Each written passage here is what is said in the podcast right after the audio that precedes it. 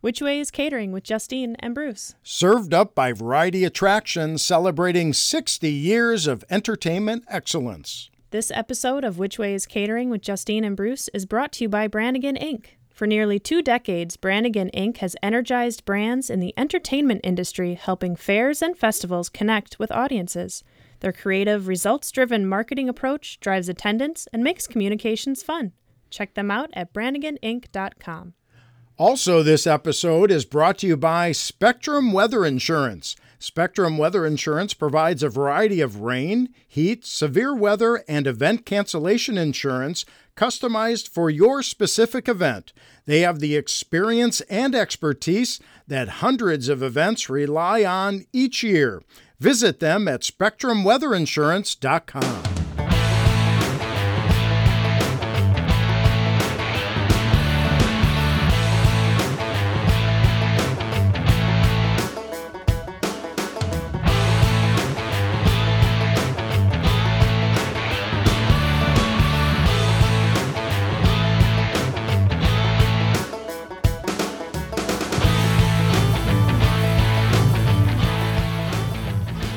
So, a common theme with our podcast is we like to ask our guests who is their like music hero. We always want to hear their story about when they saw their iconic whoever.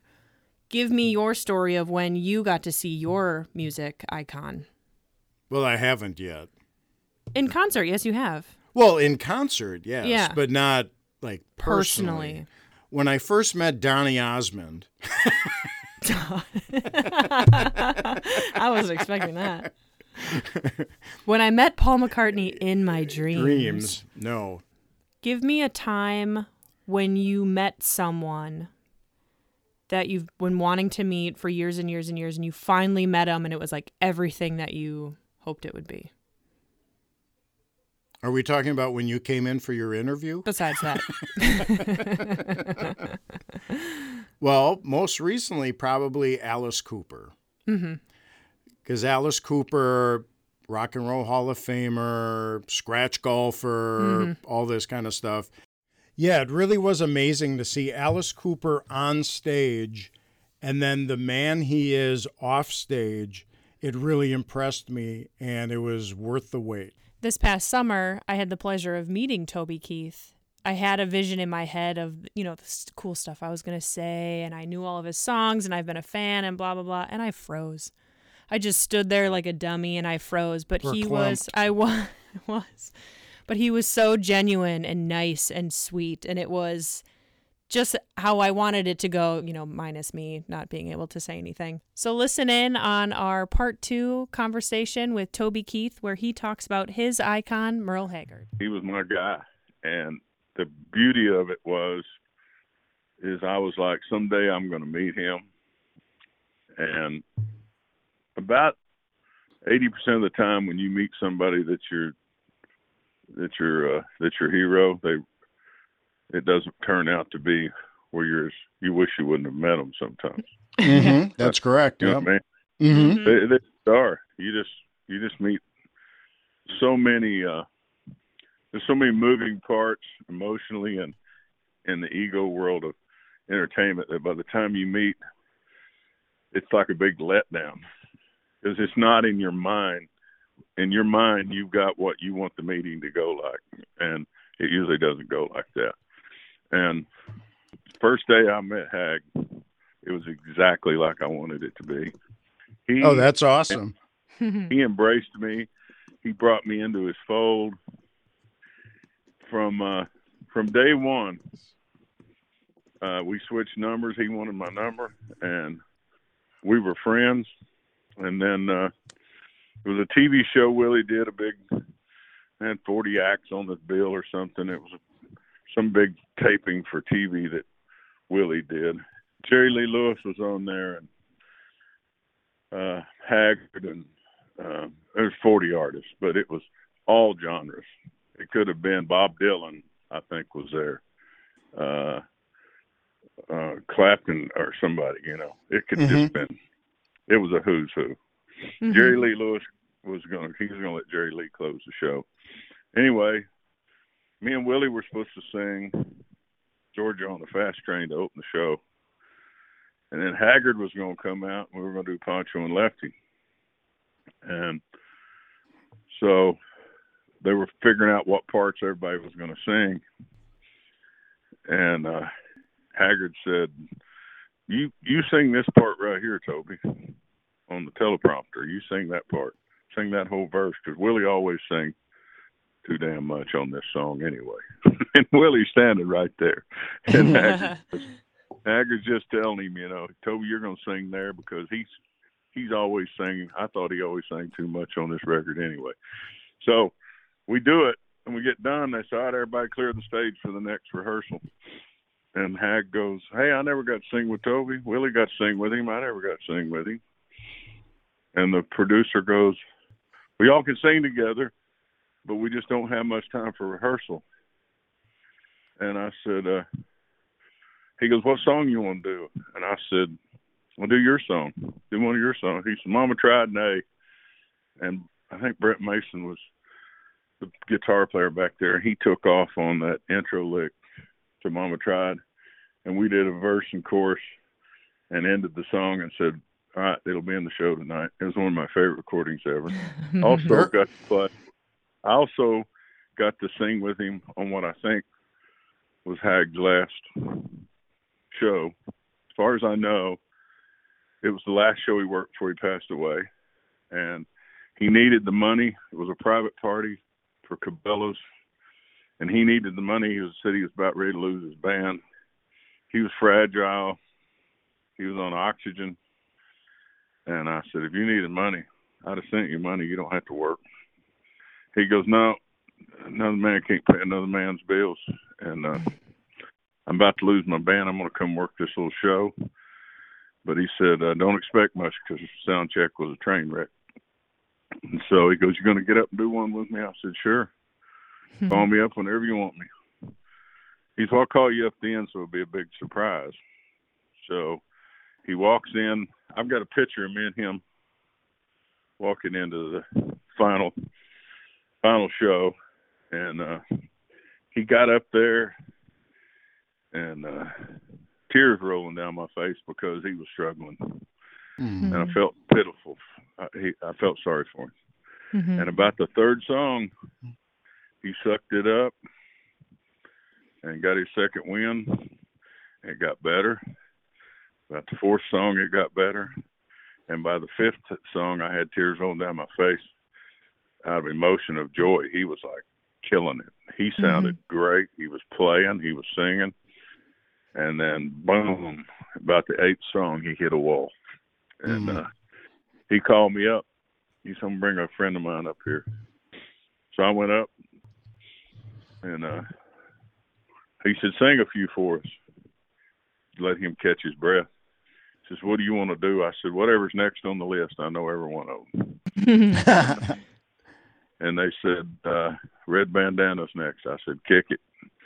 And they kicked it. And I did several songs, like maybe six or eight. And then he said, won't you do one that ain't on the list? So I looked at the list and uh, Sing Me Back Home, the old prison song, wasn't on there for the night. And I Mhm. said, all right, do that. So we played that. And then he played the solo on that. I've got a film of that, Wow. video of that. He played the solo on that Tele, killed it. And then um, he kicked into Okie from Muskogee, took about two or three rounds around the band, let him play solos, walked to the front of the stage and took his hat off, lifted it above his head, thanked everybody, and uh, walked off stage. And he said, hugged me and got in the golf cart, to take him to the bus. And he said, thank you for helping me get my check tonight. Oh. That's the last time. I, that's the last time I seen him. Mhm. That's wonderful. he he would call. He would call. He came to Oklahoma. and My mom went and seen him. My mom and my sister took a group to see him, like at Muskogee or somewhere. And I get a phone call. I'm on the road, and I get a phone call, and he goes, "Hey, Toby, this is Hag." I said, "Hey, Merle." He said, "Is your mom okay?" And I was like, uh, "Is there something I don't know?" he goes, "No, I'm up here to casino in Oklahoma, and she's not here." And I said, "Oh well, she, hell, she can't make every one of your shows just because you're." he thought every time he come to every time he come to Oklahoma that that uh, my mom and her crew was supposed to be there, you know. And uh, I was like, just because you're in Oklahoma don't mean she's gonna be there. He, she's okay. So he was a sweet soul, though. Um, when you get to play with, you know, your friends and some of the greats, um, you mentioned "Beer with My Horses," and you did that song with uh, Willie Nelson. Is he just a complete joy to work with? He is, and the reason we picked him, the reason we thought I thought was because Redheaded Stranger album was a Western piece, and he's he's done a lot of that Redheaded Stranger stuff, you know, Time of the Preacher and all that, and so this piece is about a uh, this is a this is an old uh, posse western piece where the cowboys in the western movies, you know, and so there'd probably be no way um, there'd be no way for anybody to have lived long enough to have told their grandson how they did it in 1850, you know. Mm-hmm. So, so I thought, well, I'll just take a guy from the 20s or 30s and let him be the grandson, 19, 20, or 30. And he's dealing with uh, Capone and the gangsters, you know. Hmm. And so his dad would have been born in the late 1800s, but his grandpa would have been. So I thought, uh, I thought let's let's piece this uh, bandit bandits to uh, to old school gangsters uh, together, and then there was a movie. I can't remember the name of it, but it, somebody in the movie said something. Uh, beer for my horses and whiskey for my man, or some version of of that. Mm-hmm. But they've been on a posse ride. But the old man that I rodeoed with when I was a kid, that worked the stock in the back, he always said, pulled his pine out of his pocket at the end of the night, said, "Whiskey from a man, beer from a horse." So I always wanted to write that. So we wrote this uh, western piece. You know, when I asked Willie about it, I said, "Hey, I got a song if you'd ever want to sing on one." And he goes, "Well, send it to the office." And he turned around. and said, "She send it to the office and let me listen to it." I said, "All right." And he said, "What's the name of it?" And I said, uh, "Whiskey from a man and beer from my horses." He goes, "I don't even need to hear that. I'm in." so, Toby, So- our podcast is called Which Way is Catering, which is usually the first line from whoever gets off your tour bus when you arrive at a venue. Uh, hey, where's where's catering? Do you have Right. any? eh, Do you, do you have any good backstage meet and greet stories you can share with us? I, I'm trying to think. I've probably forgot the best ones. Um, Or at least tried to forget them. I always like it when you got those uh great big crew guys, you know, those uh like we've always had two or three crew guys that were three times as big as they're supposed to be, you know. uh, one of the hardest times I laughed is this guy probably weighed this guy do you know Kirby? My uh David's assistant, David Milam's assistant. Have you ever met Kirby? no, not haven't- yet. nope. Nope. so Kirby's kind of got a big head. He's stocky, and and uh, with this other dude that worked with us, he was a sound. I think he was monitor guy. Anyway, he's about 450 pounds. He's sitting over there Hmm. catering, and he instead of one plate of food, he's got like three plates of food Dang. and uh and kind of got it kind of got his arms around him like he's protecting it while he's eating like you know, nobody can. and kirby walks in and gets a plate full of food and the big dude hollers out look at the head on him look at the fat head on him would y'all rather have a hundred dollars or kirby's head full of nickels and i was like i was like dude that's the pot calling the kettle black right there. I mean, come on, come on. Ugh. So it, you just see. Uh, I was I was opening for Brooks and Dunn one season. It was around ninety eight or something right in there. No, no, it was earlier than that. This was 94, 95. Anyway, they had these uh, ramps that unfolded during their show that they could each walk out on these. We called them ego ramps. Each one of them could walk out Ego the ramps. but during during my show they were folded up so it kind of blocked the arena to the right and the left so I, i'd go out there and climb them suckers you know during my show they're folded up and i would climb them and stand on top of them They're about eight ten feet high. And then i could see this audience to the right and this audience to the left that these ramps until they're unfolded they block some view. So i'd go climb them so the stage manager got really mad, and uh, he said, "Kix and Ronnie pay really good money for for uh, for those ramps, and you're not supposed to be on them." And I was like, "F off," you know. I was like, "They're not even they're not even rolled out. They're just a they're just a big pile of aluminum." Yeah. And, and uh, so anyway, we they argued. They said, Ronnie's not gonna. Ronnie's Ronnie's upset, and you're not. You shouldn't. You better not get on them tonight. So second song, I climbed them. You know, I went right out. and so I saw Ronnie and catering, and I saw that stage manager walking him through, kissing his ass. Um, you know, in line because Ronnie never came. They never came to catering. They just showed up for the show back then.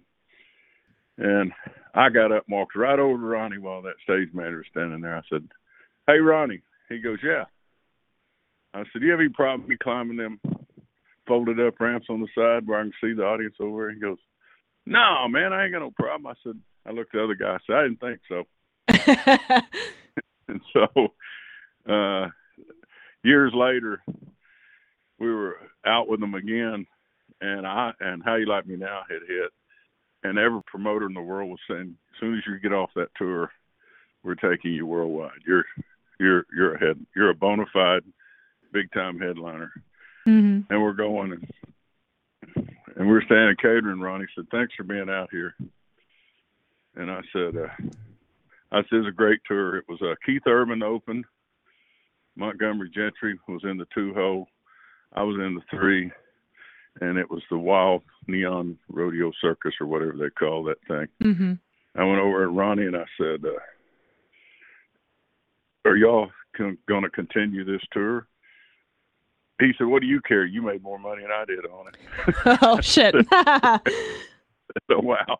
He said, "You, uh, you know," but we were selling a lot of T-shirts, and uh, and he had the overhead. You know, Yeah. he had the over carrying the the stage and everything, and I was just showing up, getting my money, which was a pretty good chunk, and then I was selling a lot of T-shirts. So it was, it was like I'm getting out of there with uh, mostly profit, and uh, they're car- they're having to carry the deal, but. Uh, they became great friends. Me and Ronnie rode on that tour. We wrote songs. We had fun, and we remain good friends today. They were good to us too. That's awesome. When so after you did that tour and then you were a bona fide headliner, like you said, what was some of the favorite venues of yours that you've played? Like those first big shows that you did. The the two craziest year in and year out, Pittsburgh and Boston. It was uh, it was like um, Boston. The radio station Boston would say, uh, "Summer's not over till I get there." Hmm. You know what I mean? Mhm. Summer, no matter Yeah. what, it's like it probably starts getting cold up there around Septemberish. I don't know, but I'm guessing. Mhm. And whenever we played there, they would just every year say, uh, "The touring seat, the, the amphitheater, uh, summer isn't over till Toby gets here," and and it was always madhouse crazy. And Pittsburgh was probably even one more notch above that. It was just nuts. It, it they they were just like, and I I don't know what it was. It was like uh, I played a, re- a regatta there one time, and uh, only had a couple of songs, and I was opening for somebody, and I don't even remember who it was, but somebody that was like a year or two ahead of me, and we each had to do an hour, and it was at a regatta on the river um, boat race thing in Pittsburgh, and it was just like I run over the thing. It was just the people were just like they knew album songs, and it was like, wow, what's this affection? What's this bond I have with Pittsburgh? Well, then we hit the dang um, amphitheater out there, and it was like fire marshal stuff. It was like the fire marshal would come in and and shut it down, and you know what I'm saying? Yeah. Yeah, Oh yeah. it was just crazy. It's like you can't go on right now. So I'm supposed to be on at nine. The other act come off at eight twenty, and we've got forty minutes to get ready for us and or whatever. And it's nine o'clock, and we need to go on for the people. And they're like, "You got fifteen hundred people that ain't even got in the building yet. They ain't even got in the venue." And I was like, "I said, well, how many can be here?" And they said, "Well, we don't know. We get a ticket count, but if the rule is if they can park you, they'll take you." well, if people are coming three or four to a car instead of one or two, pretty soon they're they're not being able to process people, and you've crammed sardines into the can, and now like give us give us thirty minutes, and finally they just said, hey, that's it, you know, take your uh, here's your money back if you bought a ticket, and uh, we're sorry, fire marshal just said no. Uh, but that was just nuts every year. And uh, Boston was right there with it. But more cities were uh, touch uh, hit or miss on the, uh, you know, like if you've got a state fair going on in Southern California, and you show up San Bernardino Amphitheater and you sold it out last year and you twenty five thousand tickets, and then you you come in there and you do twenty three thousand. It's like the fair's going on or something.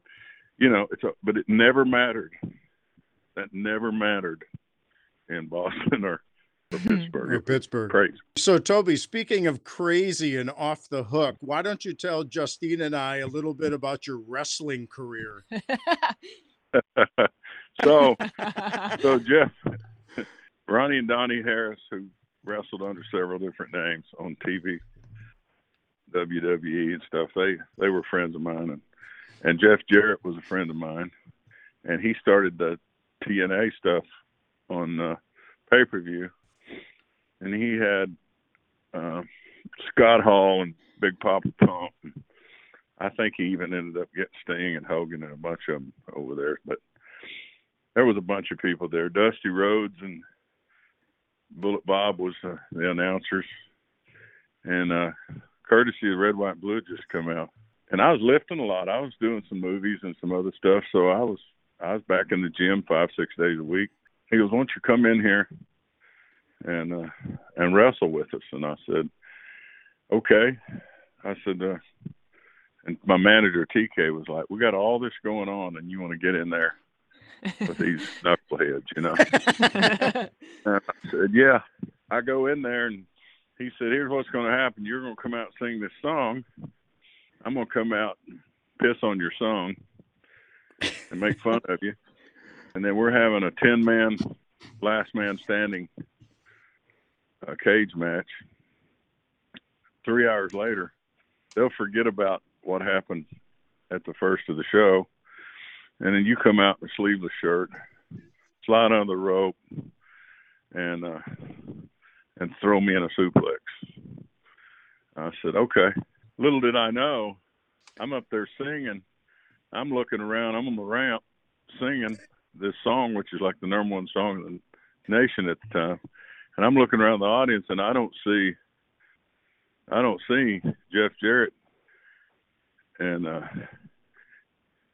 he comes out, pushes me around something. Anyway, busts the neck out of my guitar. Ooh. And when you're, you know, you're mad now. You're like really mad. Like, actually mad. Yeah you know so you're like they're going to make sure that you're mad they don't want you just pussyfooting around you know so it was easy for me to just tear into him and start screaming And even my assistant got mad at him. He's like, "We hmm, didn't, we didn't call for this shit. You know? so we didn't come up here for this shit." So he goes. So at the end of the deal, I'm just sitting in the back talking to some buddies of mine, and they whistle. And I look, and Scott Hall's waving from the ring. Razor Ramon, Scott Hall, that guy. He's waving from the ring. So I look, and they've got Jeff bent over. And I go sliding in there and get him by the head and pick him up over my head. And I turn and show the whole audience what he looks like. And then I and I slammed him. so did you have to did you guys have to rehearse that or practice that because you uh, well unless you're that kind of dude and i'm sure you are toby but you could probably just walk in there and just do it well they show you how to not hurt yourself oh right well that's right, good right. that's good or they just, it still felt like i was in a car wreck but you know i mean when you're falling you know, when you're falling that far and you don't have nothing to put your, you're falling flat on your back, just straight back. So Ooh. it was like I wanted him to take the full, uh, the full thing. So I just fell flat with him. But you just talk about not being able to put your hands down. I've got a hold of him in front of me. So as I fell back, I just timber. It just we just fell. So oh, his you... feet were his feet were probably 12 feet in the air, you know. Middle of his back was eight or nine feet in the air. It's like a trust and, fall. Yep. And so when you get there, they start saying, you know, you know how to do a suplex? And I go, kind of. And so they stick a guy in there and they say, you, you get it like this, you do this, you do. And uh, they kind of show you. I did it one time and it hurt. And I said, they go, let's go again. I said, no, we're going to do it in the show tonight. That's it. I ain't going to sit in here and do this thing 10 times. You mean, you mean you didn't want to go back in there and like kind of jump from the top rope or anything? No, and... no, I didn't.